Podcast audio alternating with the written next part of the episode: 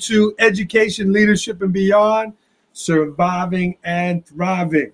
My name is Andrew Marotta, host of the show, and it is show number 140. Happy to be on with you. Happy to be live on Facebook. Proud to be a member of the Education Podcast Network, Voice Ed Radio Canada, and certainly part of uh, the podcasts uh, that are happening on iTunes. It's a great community, whether it's education, leadership, and beyond, or another one that motivates you, right? Those podcasts are like your little shows, your little connections. We got a lot of fans and uh, really proud to have done that. Really proud to be at 140. Uh, it was uh, almost 100 episodes ago, or maybe more. We had today's guest on a couple years ago, Mikey Fowlin. Mikey uh, is a psychologist. Mikey is a poet. Mikey is a performer. Uh, but more importantly, Mikey is a person who is impacting the lives of uh, kids and schools around the Northeast, around the country.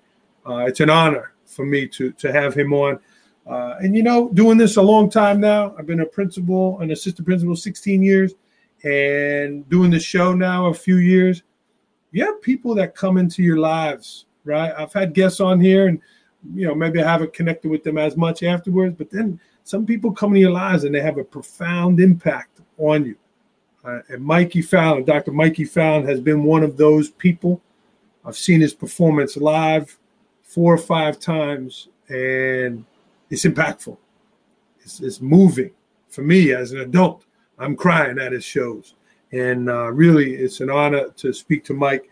Um, so we're going to get to Mikey in a moment. Today's opening concept, and again, if you're watching live, and listening live, give us a shout out, uh, give us a hello. Uh, but today's opening concept is called Under the Surface. And I was going to attempt to share my screen and get this queued up, and uh, we hit a, a, tech glitch. I can't do it. Um, so if you're watching or listening, when you're done, write it down. Under the Surface. Go to YouTube, type it in Under the Surface Empathy Film and it's four minutes, three minutes and 50 seconds. Powerful. We're in a time now, uh, we don't know where people's stressors are. We don't know where people's anxiety are, right? The, people have those in, in a, in a regular world, let alone a pandemic. Those are intensified in a, in a pandemic. People's stresses, people's uh, things going on in their lives affecting them. And the under the surface film is about yeah empathy being empathetic right? Maybe not approaching your neighbor your colleague your friend with so much right? Taking it back a little bit and uh, taking taking some off being more patient more kind. You don't know if they've lost their job. You don't know if they've lost a loved one. Uh, in my community here in port jervis uh, we had a shooting the other night and a student got shot. And you know the impact that that has had on families and communities. Fear anger violence right? So uh, i i try to lead with empathy. I try to have that. And um, so I, I recommend you watch the film. I recommend you you use it if you're an educator. We showed it to my whole school a couple years ago. So if you're an educator if you're a parent show it with your children. And again, I apologize. I wanted to show it today on the program, and uh, uh, I'm not able to do that. So uh, I encourage you to check it out. Go to YouTube, Under the Surface Empathy Film. And uh, I'm going to bring today's guest in right now uh, because Mikey uh, does that in his program. Um, and Dr. Mikey Fowlin, welcome to Education, Leadership, and Beyond. The second time. Yeah. Glad to be back, brother. Glad to be back for real. Yeah. Yeah. And Mikey, again, it's an honor to have you on. I've seen a lot of school programs over my time. Uh, you are in the Hall of Fame, in my uh, opinion, of, of people who presented schools. why don't you uh, introduce yourself, right? Tell our audience who, who you are and uh, a little bit about yourself, and then I know we'll go into uh, more about you during the program and your and your show. But tell us who you are. Introduce yourself. Yeah. So I, I the best way to describe me these days is an adapter. Um, I, I'm a sometimes I get amazed by my ability to adapt, my ability to take whatever's being thrown at me. And at first, I might feel like I don't know how I'm gonna pull this off, but then to be able to create. So I'm a creator and I'm an adapter. Uh, professionally, you know, my training backgrounds in clinical psychology, but I've used that as a way of understanding groups or understanding uh, teens as the subgroup of larger groups. And I'm passionate about that. I love the way that groups operate, and I love understanding groups as a reflection of the individuals. And sometimes it's a little easier to uh, to make statements about the group or about groups than it is individuals because people who are individuals can get more defensive uh, in those moments rather than just observations about how groups behave and group norms. And so that's that's my that's one of my that's one of my passions. I have a lot of passions, but that's certainly one of them. Yeah, and I met Mikey through coming to uh, Port Jervis. Again, he's in the Northeast area, but but travels extensively and um, again presents to schools about understanding other people, about understanding the differences. Mikey, what was your inspiration for you know teenagers primarily, school age kids, right? Yeah, clinical psychology, but why mm-hmm. teenagers? How'd you get going into that? Yeah, well, a couple things that happened in high school. One of them was my own struggles and battles with depression and anxiety. And I realized that no matter what I ended up doing professionally, that one of the target groups would be teens who were struggling like I was struggling. Like I wish I just had someone to simply say to me, uh, you know, and there were people that said it, but not in this way. You are not alone. That we are all going through this mess, this struggle. I, I think in some ways that's what makes this whole COVID situation feel a lot comfort, more comforting, even though 2020 has been a miserable year for many people. There's something about other people going through it with you that lets you feel a little bit less alone. You know, that being said, I also realize that there is a part that we share and experience, but I was also going to school having, you know, not been able to sleep at night because mom and dad were arguing all night or you know, I was feeling insecure about my image, uh, how I felt about the world, and at times I I was so much in my head processing all these things about the world that there was a way that it was hard for me to enjoy it. And I think one of the groups I wanted to always affect and to always reach out to were those who were similar to me. And that that started it. So when I got through some of my real difficult time like 15, 16 years old, I, I realized doesn't matter what I do in college, my focus, my passion is going to be towards teenagers. How can I help them be understood and not judged? And to realize that part of that starts with me sharing about my experiences. Yeah. And you do that in the most unique and creative ways. Here is this big, strong African American male owning the stage but then he comes out with these these voices and these characters and he's not afraid to wear a scarf and be somebody different. Where did the characters come from mike? And again if people haven't seen your program youtube go to his website and certainly book them for your school. But the characters you know you feel like after your programming you feel like you know the character right? Like you mm-hmm. want to be that person. Where did they come from? How did you create them? That's an in so so a lot of them get created out of part my own experiences and then also experiences of other people have shared their stories and then i typically can combine multiple stories into one character but i started to realize something that was more challenging during this time like the part of the challenge was if i'm on stage and i'm live and here i am a guy and i'm playing a female character it's easier to pull it off when i am live. Yeah. I knew that I didn't want to approach it on video or in, on virtual in the same way. And so the challenge in this time was trying to figure out, oh, how am I going to do this? I literally, I, I, I remember I was stressing. I was stressing about virtual presentations, and all these schools were calling like, "Does he do a virtual presentation?" And I, you know, I was like one of those things, like, "Yeah, I do." I don't know what it's going to be, but I do, you know. and and so I started creating, and what I realized is that I'm so intimately connected when I create a character that I could wake up in the morning and I can walk through my day and respond as the character I imagine the character respond to whatever is happening. And so, you know, I, I so a buddy of mine said that said to me, he said, "Well, why do you have to be beholden to any monologues that you've done before? Your character is a living, breathing." And I was thinking this already, and I and I and it struck me that, yeah, my characters, because I had one of those panics because I hadn't done my show since March, and I was like, oh, I can't remember how this monologue went. Oh, what am I supposed to say? And then I stop myself. I have the self talk, and I'm like, who cares? You can't remember it. You know, most people can't remember what they ate for breakfast yesterday. That's all good. Just speak about what's happening in the world, speak about what's happening in teenage life, speak what's happening in your own life, and allow those characters to take hold of that. And, you know, that's the part I was saying about the adaptation just it was it was almost seamless. It was, was kind of cool to do that. But that being said, there were characters I'm like I'm not going to do virtually on video. It just comes off. I, I don't want people to be offended or think like, oh, what's he doing here? And so I had to find and dig deep into other characters, which was cool too. Okay. So tell me, Mikey, again, normally he's got a thousand five hundred kids in front of him, and he's he's got them, right? He builds out, he's got the audience how do you build a rapport with a computer screen?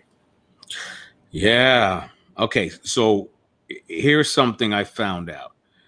I I realized that in this time, whether because sometimes I'll speak to a school where I can see the audience. They, they sit them down and they like I was last week. Uh, I did six presentations to this private school out in Hawaii, and they had the students in that auditorium setting and they put a camera right below the screen that I was performing. So I'm looking at them like I'm on I'm st- on stage and I'm doing yeah. a presentation, but they all have masks on. And then prior to this, I do these presentations like typically for me if I do two presentations live, I'm fine. It's it's no, it's easy. It's not even doesn't even make me feel tired.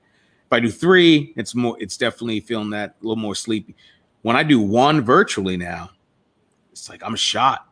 Um, I like I need time to recoup. I need to figure out how to pace it differently, take care of myself. And I was sharing that with my girlfriend, and she said to me, she said, "Have you heard about?" She goes, "That's a real thing. Have you heard about Zoom fatigue?" And I was like, "Oh." She's like, "Yeah." She's like, "Well," I read this article, and it's the fact that we are social creatures and so, it, and even if we are just speaking to a screen, our brains are trying to connect.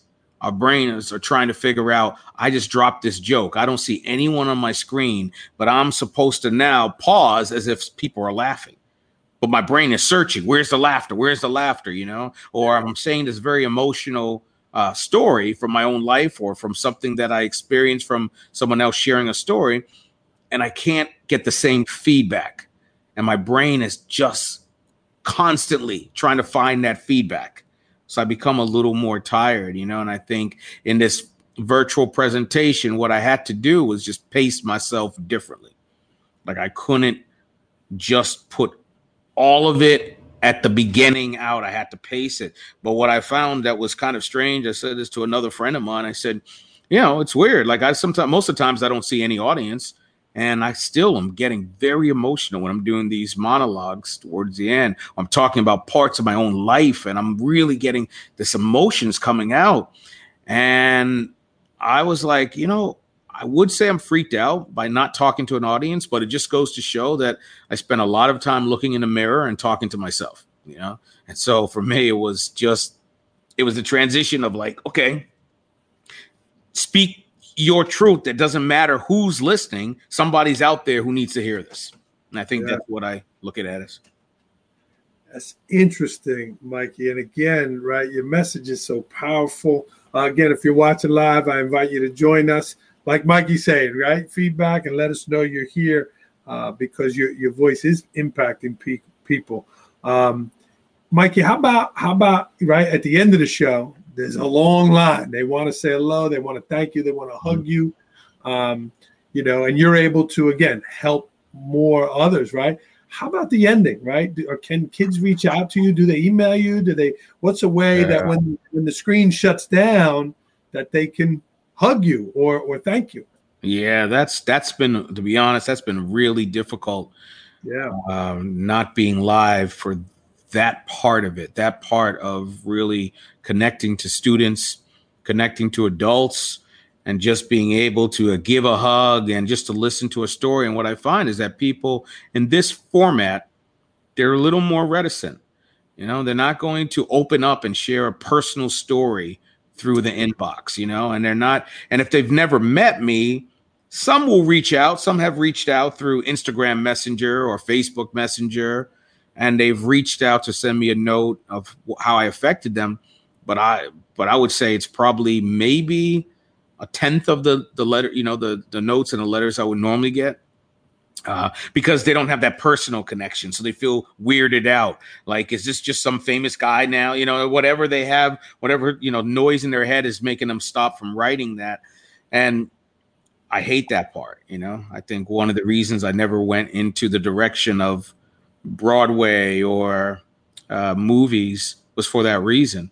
I didn't want to miss out on uh, you know, being able to connect with an audience in a personable uh, and real way.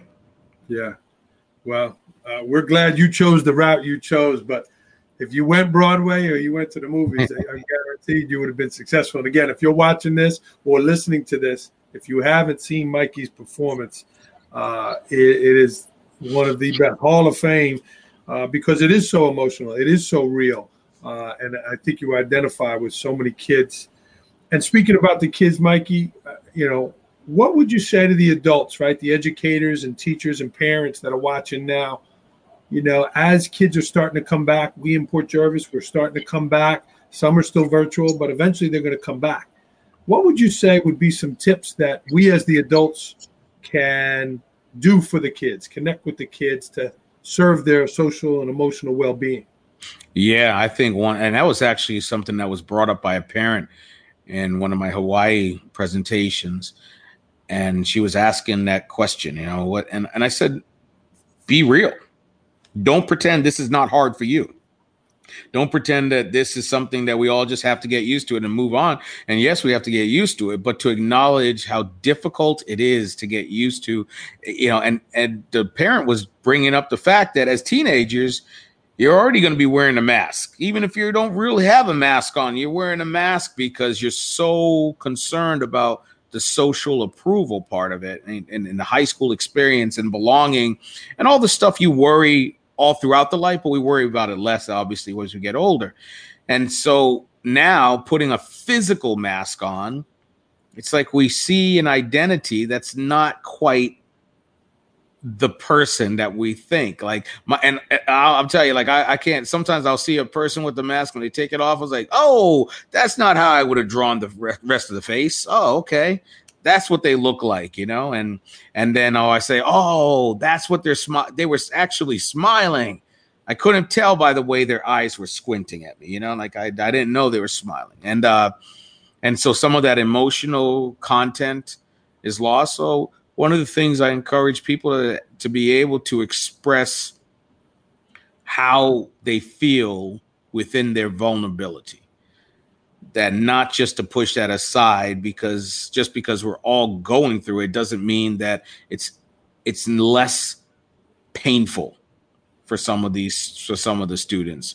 Other students, uh, they're not missing a beat. You know, I think uh, I've I've met enough. I've met students where even before all this pandemic, who would approach me after my show and they would talk about a boyfriend or a girlfriend, or they talk about their best friend who lived in another country who they never met.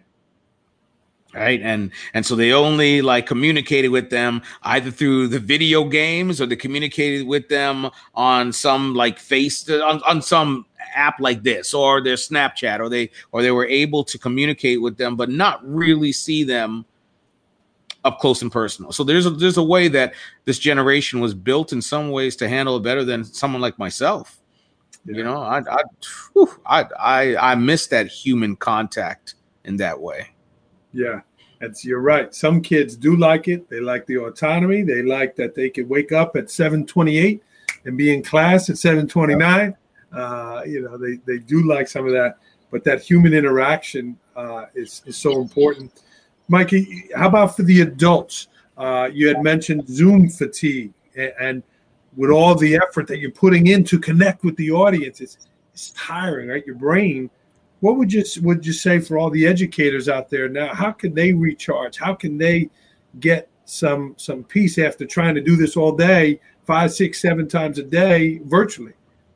Right, right. I one of the things I would suggest is even like when I'm doing a presentation, I will never make two presentations be identical you know? So i have to so I, I, so even if you have the framework of what you're teaching as a lesson in class to just throw in either a story or some other piece that you didn't use before that you didn't use in the previous class it will number one when i do that i'm thinking about where is this going to fit or where are these pieces that i'm going to throw into this one going to fit throughout this presentation.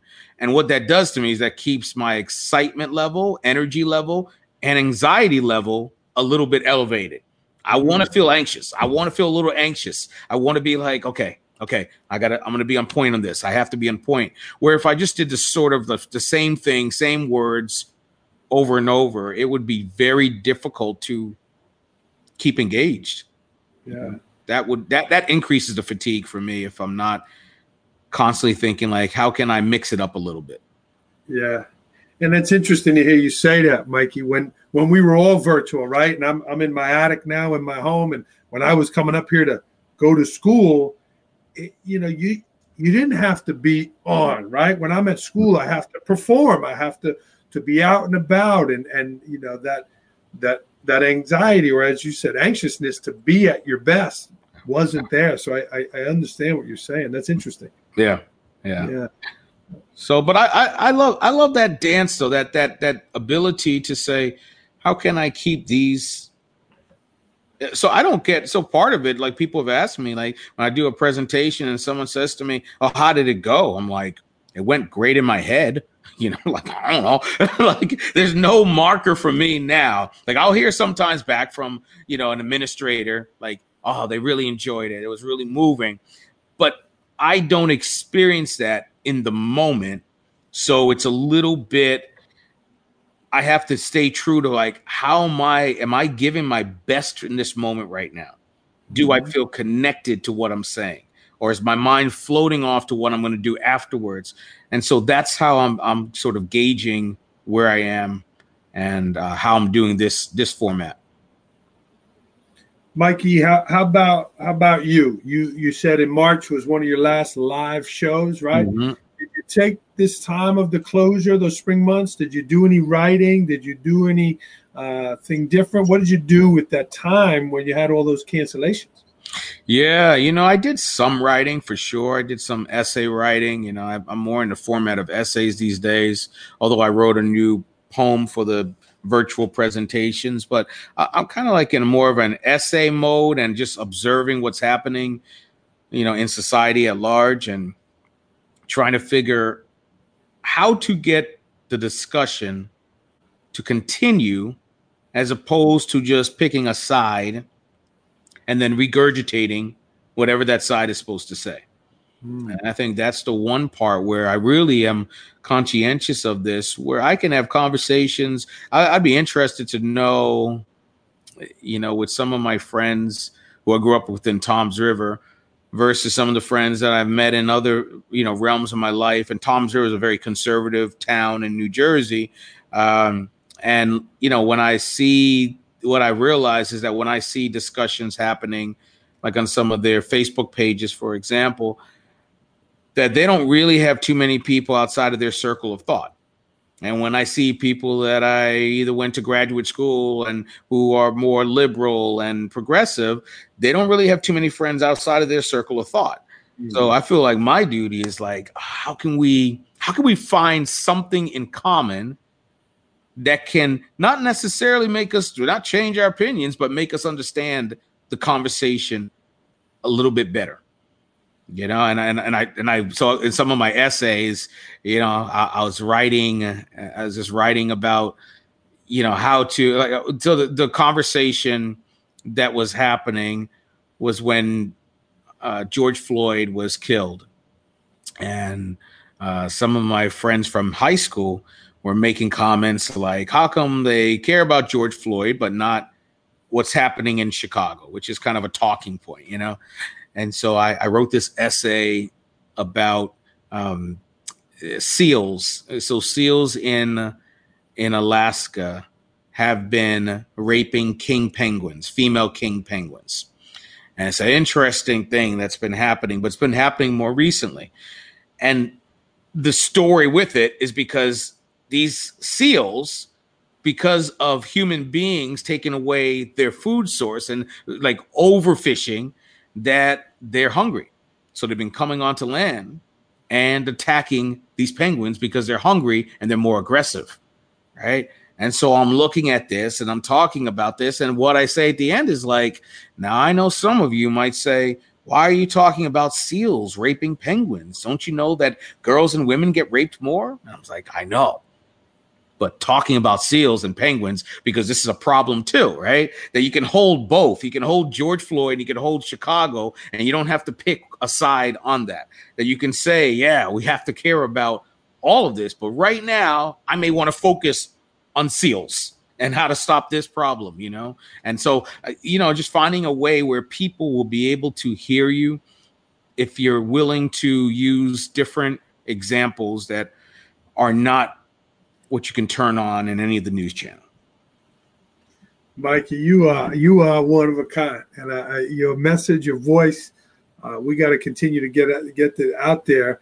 Um, have you ever thought about a TED talk? Mike, I, you know, this wasn't on our question list, but just listening yeah. to you, your message, like, is that something? Is that a goal? yes, yes, yes. I fact, I just uh probably to keep checking my email with it, but probably a month ago or so, I just applied for a TED fellowship. You know, I'm trying to see yeah. if I can get into to do a you know a, a, yeah. TED talk. Like I, man, I would love that for real. yeah. Well, and there's been some chatter with some stuff locally here. Again, how do you do it now? But some schools are hosting, right? They're not the TED, but they're the TEDx, yep. right?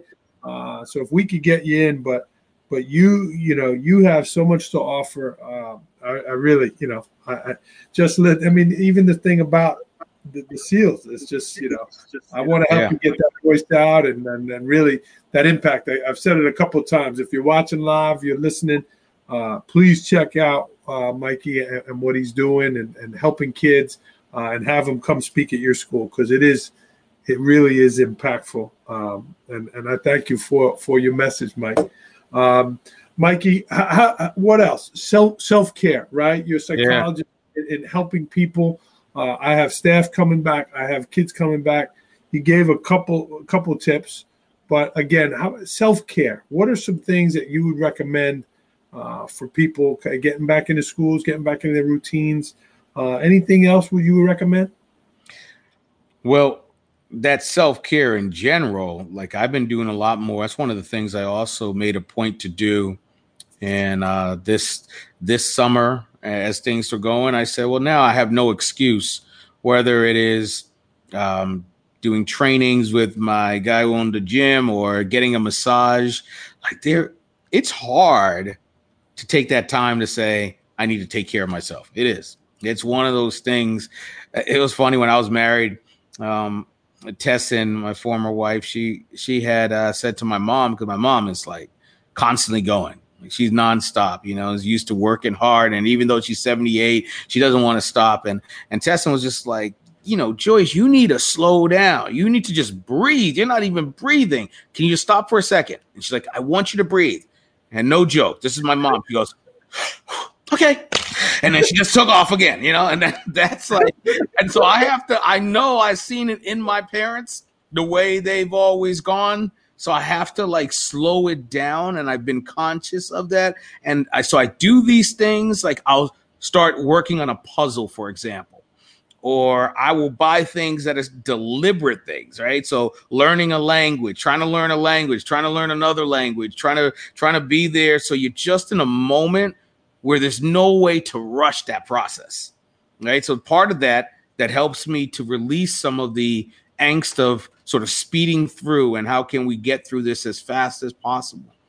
And I think the other thing of uh, just for even educators that when you are in this moment, that's really turned things upside down in a lot of ways. That I mean, I feel for you because here you are that the format is so different. You're not sure how long this format is going to last. Is it going to be the same format next month? And if it's not, what it's going to look like then? So we're we're future living, and we're not being present, right? So to always say, well, that's going to happen if it happens then. It's not happening right now. And I started to realize that I, when I start getting anxious, it's all because of uh, what's going to happen if this doesn't work out, or if this, or if this payment doesn't happen, or if this school doesn't start, if this school doesn't book me. And I, I just, I, I remind myself, take a look outside. You think the birds right now are worrying about it? They don't seem to be worried about it. They're going to do the same thing tomorrow. They're going to go and look for their food, fly back to their nest, go out, look for their food again. And it says, like, I, I think, I think you're going to be okay. You know, you're going to be okay. And figuring out that if you're not okay in this moment and the comforts that you have, that you're still going to be okay because you're somebody who's going to find a way to make it work. And, I, and you open and you open the show with that, right? The, yep. the power of adapting, the power of changing, and uh, uh, a couple of my friends say, hey, it's you know the 2.0 version, the 3.0 version, right? That they're changing. So uh, that power of adaptation. Uh, yeah, hundred percent. Mykee, we're going to get to rapid fire here. These are quick uh, an, uh, mm-hmm. questions. You know, the first answer that pops to your head. But before we do that, was there anything else that you wanted to share? Um, again, your line of work having a deep impact on people. Uh, but yeah. was there anything that you that I didn't ask you about that you said, "Hey, I think this is important"? Yeah, you know, uh, so I here here's something else that I've done for self care. So I've been looking at, and I've been doing this for years, where I'll look at something that either I'm doing in the world or just a behavior or something that's happened and try to figure out what is the lesson in this. All right. So, uh, oh, so months ago, I think it was like around April, maybe April, May. I was uh, my landscapers were over, and the guy who owns the company, Bob, he was like, "All right, Mike, what do you want to do this year with your little flower bed here? You obviously don't like taking care of flowers or planting flowers." And, and I was like, "Yeah, man, you got to give me something else. I can't do this." You know, he's like, "All right, how about some river rocks? You know, put some river rocks. You don't it's low maintenance. You don't have to worry about." I said cool. I'm down with that. I don't have to do anything. That's cool. Because I looked out like at my neighbors, and they really get into the lawns. They really get into their lawns, and they're they're planting little uh, shrubs and flowers. And I'm like, that is not me. I respect it, but I just think like we we join this, we're in this life, and we accept a certain level of absurdity. And sometimes when I see people just so proud of their lawns and their flower beds. I just think this is so weird. This is this is absurd. And so I was like, I'm all good with the with the river rocks. And, and yeah, so I go out. My girlfriend's over. I said I got to run out get some food. I'll be back. And I come back and she's like, "Oh, the guys were looking for you. They just wanted to see if you know they, they did a good job." And they said it's all done. All you have to do is every other day, just make sure you water the river rocks. And I was like, huh, what are the river rocks? I was like, huh, I wouldn't ever think about that. I thought I didn't really have to do anything, you know? And he's like, no, they're river rocks, so they need water. And I was like, cool, makes sense. Okay, yeah, all right. And so a couple weeks later, I, I get food with my daughter. I come back in, I go, hey, Saskia, your food's here. Daddy's going outside to water the rocks. And I hear myself saying this, and I'm like, now I've become that absurd, and I've taken it to another level. So I'm out there, I'm watering the rocks, and I'm like, these things are so pretty when they're watered. You know, I'm looking at them, they're shiny, really great. And I come back in and I'm laughing though, and even though I'm I'm embracing the absurdity, and so I call my girlfriend, I was like, yeah, it's really weird watering rocks, you know, and she goes, she starts laughing, and she's like, well, why were you even watering them in the first place? I was like, because that's what the landscaper said. You know, you told me, like they said, water the rocks every other day. And she just goes, I was just kidding. Right. So here I am. But after that, I still go out and I water the rocks. And here's the reason. Here's the lesson that started happening for me. As I was watering the rocks, what I realized was that I enjoyed for that brief time when they shine. And when I was watering them, they were just shining. And it was something that I was doing to make them shine. And they go back to their state after. And I felt like that's what I do when I go to schools, right? I just help people to shine for that brief moment. And even if it may last only a week, that's okay. Right? They're the they're the river rocks that were shining, you know? And that's that's what I encourage people to figure out like how can you take something that will either spiritually, emotionally, you know, edify you, even if it's something a simple task as watering your rocks. Amen, Mykee. Amen. There's your blog. There's the there it is. That's, the story, man. That's it. Yeah. Amen. Yeah. You do make them shine. You bring out the best, uh, and let's see how, about how we can keep that shine on them a little bit longer. But that's a great. That's a great story. That's beautiful. Yeah, thank you. Uh, yeah, there's the blog. and you know what, Mykee? That might be the TED Talk, right? You might have no, something. No, yes, absolutely. That's yeah. one. Things. Yep, that's one of the ideas I was thinking for sure. Yep there's a book, I don't know if you read it, it's called Talk Like TED. And they say the best TED Talks are the stories. 12 minutes of the 18 minutes yep. are stories. So that there's one. That yeah. was good. Thank you.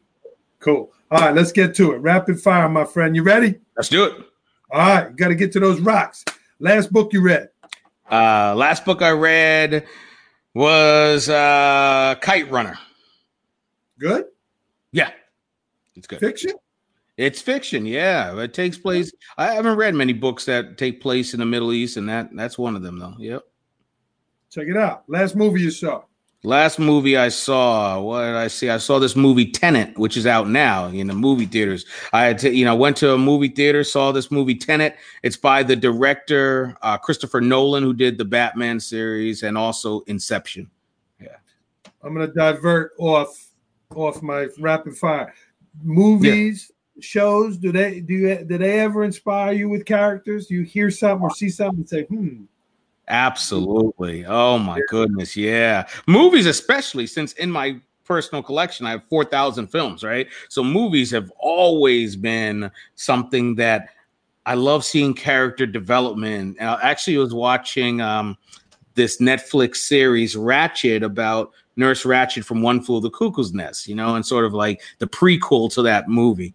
And uh, there's one, her brother in the movie, he's a really troubled individual. Uh, and he's playing this, he's faking to have schizophrenia. But the mm. monologue they created for him and the way he was connecting thoughts, it was just like, yes, I would love to create a character with schizophrenia and be honest and truthful in a way where you're like, whoa, how did you get there? How, oh, wow. You know, and just like to, so yeah, when I watch movies or shows, like a lot of times I really look at them through two different lenses. One is entertainment, the other is what can I learn as a performer? Yeah, what can I take away from yeah. it? Amen. Um, favorite place to travel? Favorite place to travel? Uh, I still say Minneapolis, Minnesota. That's definitely my favorite place to travel.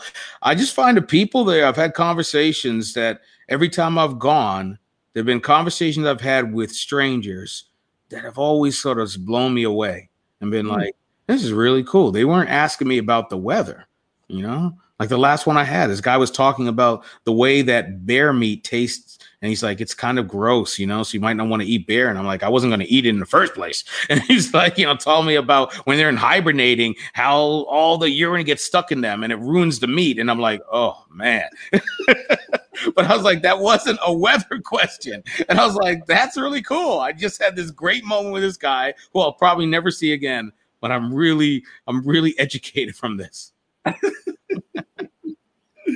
Living and growing up in New Jersey is that's a good one. Living and growing up in New Jersey was it shaped me to be kind with an edge. So I realized my kindness of growing up in like a place like Toms River, where I was one of few black students in the in the school that I attended, High School East. uh, so that's where the kindness in that I realized if I was kind to people, they didn't have the same stereotypes that they may have about the aggressive black male that they thought I was going to be, you know? And so that kindness happened. But then when I travel to states that are known to be really kind, like I'll go to some places in the Midwest or the South, I'm just like, why are you smiling at me? you know, like here I am encouraging people to smile at strangers, and I'm looking at people like, why are you looking at me? You know, why are you smiling at me? And so I have I have that New Jersey edge for sure. Okay. Uh, you talked about your passions today, uh, different things, something that really motivates you. Huh. Uh, discussions. I, I would say that what's not really motivated me was discussions that I have with people that allow me to grow, like pushes me to look in the mirror and and to really ask myself like how can I, you know, maybe just be better at seeing this thing. So I'll give you a quick example of this. Um, I have a friend of mine who was listening to me to complain about turkey vultures. And I, you know, sometimes we get turkey vultures, and especially in the fall, that fly around uh, my home. And I, I was just like, they're so ugly they're just ugly creatures to me. I was like, oh, they actually give me like nightmare ugly. You know, I'm just like, oh, they're ugly creatures. And then one day, I guess because I put that out to the universe, this turkey vulture drags the carcass of a doe from the street into my yard. and for three days is eating this carcass. I'm just, I'm angry. I'm like afraid to go out because I'm afraid the turkey vulture is gonna kill me. And I'm just like looking at this. I'm like, wow. And then my friend, I say, I was saying this to her, and she was just like this. She's this gentle soul, and she just looks at me and she goes, "Yeah, Mykee, they're not the most attractive creatures, but did you know that they only feed off the dead? That they don't kill anything." And so they take care of the dead and its decay so we don't have to smell it. And I was like, wow. And she goes, and even better than that, she goes, they have amazing stomachs, so they can eat anything and they won't get sick and they won't die from it. And then when they poop, it's bacteria free. And I was like, wow. And I'm looking this up, and sure enough, only creatures to have bacteria free poop. And I was like, as ugly as they are, and then, then again, here's the here's the connection to people that not everyone's meant to speak on stage, not everyone's meant to create the next vaccine or to be the next NBA star but maybe what we do is take all that sadness all that death all that decay and we turn it into something that's more pure right and that's that's like i love when people share a story to make me be more compassionate than i was prior these stories are powerful. You're a storyteller, your performance. Your friend Joanne Cropper here, she wants the royalties off the rock story, but the Turkey Vulture story, uh, that's another one. That's good. How about something that gets under your skin, Mykee? What's a pet peeve of yours? Ooh, pet peeve of mine. Um, yeah, I have a few. Like I would say, one of my pet peeves is when I'm having a discussion and somebody treats me as if I'm stupid. You know, like that. That's definitely a pet peeve, and I can get a little bit defensive for sure, um, based on that. And I get a little prickly, you know, and so that that would be definitely a strong pet pet peeve. Well, like one of your shows, they don't know you until they know you. Yeah, yeah, yeah. Shame on them. Um, I know I've connected with my audience when when by the pacing of my words on stage that I know I can either in a given moment in the same with the same sentence make them laugh mm. or tear up. Mm. You know, and I've played around with that. You know, I've played around with you know like like talking about an emotional part in my story, even talking about the girl, and you've heard me talk about the one who had walked up to me after one of my presentations and said, Thank you for not killing yourself in college. For today, you just saved my life. Well, sometimes I'm describing it, I don't want people to be so stuck in the emotional intensity. It's already given with the emotions in that story that I'll say, you know, and she's walking up and she has the whole works going for her, the tears running, the makeup flowing down her face, and the snot pouring out, you know. And so as soon as I say that, it's this brief moment of like uh, a laughter, which allows them then to feel the intensity of the next words that the girl says, you know, that our emotions, you know, it's our, our our crying is not the opposite of our laughing. It's actually very close to each other. And it's just this little bridge to cross. And in that moment when I'm on stage, when I know I'm connecting to an audience, that I have the ability to do both to make them laugh and to make them cry. Biggest flop on stage. Oh man, I, I got I got two of them, right? So one of them so here I am. I'm on stage. I'm sitting down in this chair. I'll, you know, I'm back in the day, man. I would wear my jeans for like a couple of years. You know, two, three, four years. It doesn't matter. I was just like, you know, not not the same one, but I'd have the same jeans. And I was sitting on stage one time, and I'm there, and I'm thinking the audience is just with me, laughing, connecting. But then they start pointing to me. my legs are open, and my jeans had ripped. yo, yo, I was seriously like, wow. I like like when they're pointing, they're just like, and I was like, oh man, you know, and that embarrassment of that, you know, was just so like it's one of those that I can I can still feel the embarrassment sometimes when I think about it, you know, or or or um I went to a school, and and you know sometimes it's great to have the ability to just adapt on the stage and just to create while you're doing. And I and I decided like I used to just rap in it, and I was like, oh, I came up with a great line. I was gonna I'm gonna say that Tupac got clocked by a Glock right? So in my head, that was the line. I was like, I never tried this before, but I'm fitting it in somewhere in my rap that I was gonna do. I was doing. So I'm in that middle, and I bust out the line and I nail it. It's like Tupac got clocked by Glock, and then I forgot every part of the rap, and so I was just like, yeah.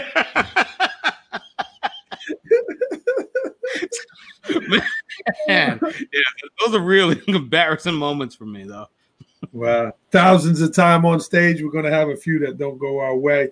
Mykee, yeah. again, we know you're a great creator, right? I believe we all have a book in us. We talked about a TED Talk, but I believe we all have a book in us. What would be the title of your book? Uh, it got me to thinking. That's the title. It got me to thinking. Yeah. A lot of these, I mean, the, what you said about the vulture, right? You're finding yeah. these discussion. I mean, that's that's yep. great. Something about Mykee Fowlin that people don't know about. Ah, uh, let's see. Well, I'm trying to think of something that's good that I usually don't share in us in the audience. Uh, hmm, that I okay. So I start. You know, people know that I'm a collector when I say I got four thousand movies, so they know that. But I collect and my girlfriend, you know, she will she will try to make it to say I'm a hoarder. I'm not a hoarder though, okay? I, I know the difference, right? I'm a collector. And so I get these fascinations of collecting things. So it's easy to please me. Like if you just buy me a new lighter, like not like your your Zippo lighter, but something funky, cool lighter, you know. And it could be a Zippo lighter, but not your, I should say, your Bic lighters that they used to have there. Like not that, but I mean something like I have some cool lighters that light like literally the the actual lighter like brings this light, you know, has like a, some are watches and they look like a clock or a watch, but when you open it up, it lights. I have one that's a it's a prank lighter where if you try to um, use your finger to to flick the flame on it, it's actually shocks your finger, and, and you know, so like I I just love collecting lighters. Interesting. That yeah. is interesting. All right, if you're watching, you like Mykee. Next time he comes to your school, we're gonna have to gonna have to remember that, Mykee. Next time you come back. Um, and and how about the last one here? Best you know advice dealing with COVID uh, that you know that you that you practice, but best advice that you could say about this time and the and the COVID and the shutdown and all of that. Yeah, the best advice during this time uh, that I could I probably give, and with the COVID thing, besides the you know the fit, you know, make sure you're physically being safe. I think it, it's really taking care of your creative self so that the days don't just blend into each other, and that's been the hardest part for me. You know, I'm used to like slowing my days down because each day I was at a different school. So I was yeah. able to tell you where I was yesterday was quite different than where I am today or the next day.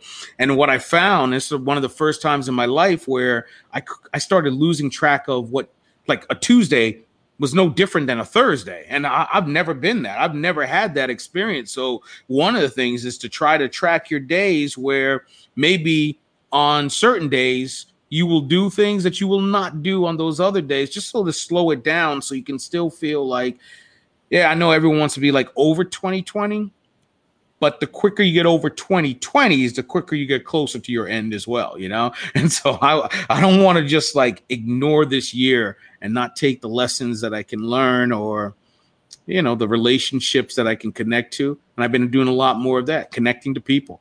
Connect to people where you don't have the excuse. I don't have an excuse anymore. I don't have an excuse. If I can't see them in person, I can certainly pull up my computer and I can have a Zoom chat with them, which has been cool, which has been really cool in that way because I don't have to feel like, oh, all right, I need just to see them if I go out with them, that I can connect with people from across seas and and and still feel like we're in each other's presence. Amen, brother. You did a great job uh, here on the show. Again, your second time. Uh, and really, Mike, it is an honor for me to, to have you on. Uh, you are great at what you do. Uh, how can people get in touch with you or, or, or see some of your content or learn more about you? What would be the best way for them to do that? Yeah, I guess the best way to really reach out would be, uh, well, to see my content would be uh, my website, and that's Mykee, M Y K E E uh, Fowlin, F O W L I N dot com, MykeeFowlin dot com. And using that for Instagram, it's Mykee Fowlin, uh, Twitter, Mykee Fowlin, and then uh, Facebook is Mykee Michael Fowlin. And those are the best ways. Cool. Well, we're going to wrap this up. Again, I'm at Andrew Marotta 21. This is Education, Leadership, and Beyond, Surviving and Thriving. And again, Dr. Mykee Fowlin, great stories, Mykee. The, the shiny rocks, the turkey vulture, really just great. Stay on the line a second, Mike. And- I see my girlfriend, the clown, writing in that little little, little block. Okay, yeah, I'll give you royalties. She's spot on with that, man. Give it a, give it a right there. We'll uh, head on out here. Again, Dr. Mykee Fowlin, uh, signing off here on Education Leadership Beyond. Thanks so much, everybody, for tuning in. Thank you, brother.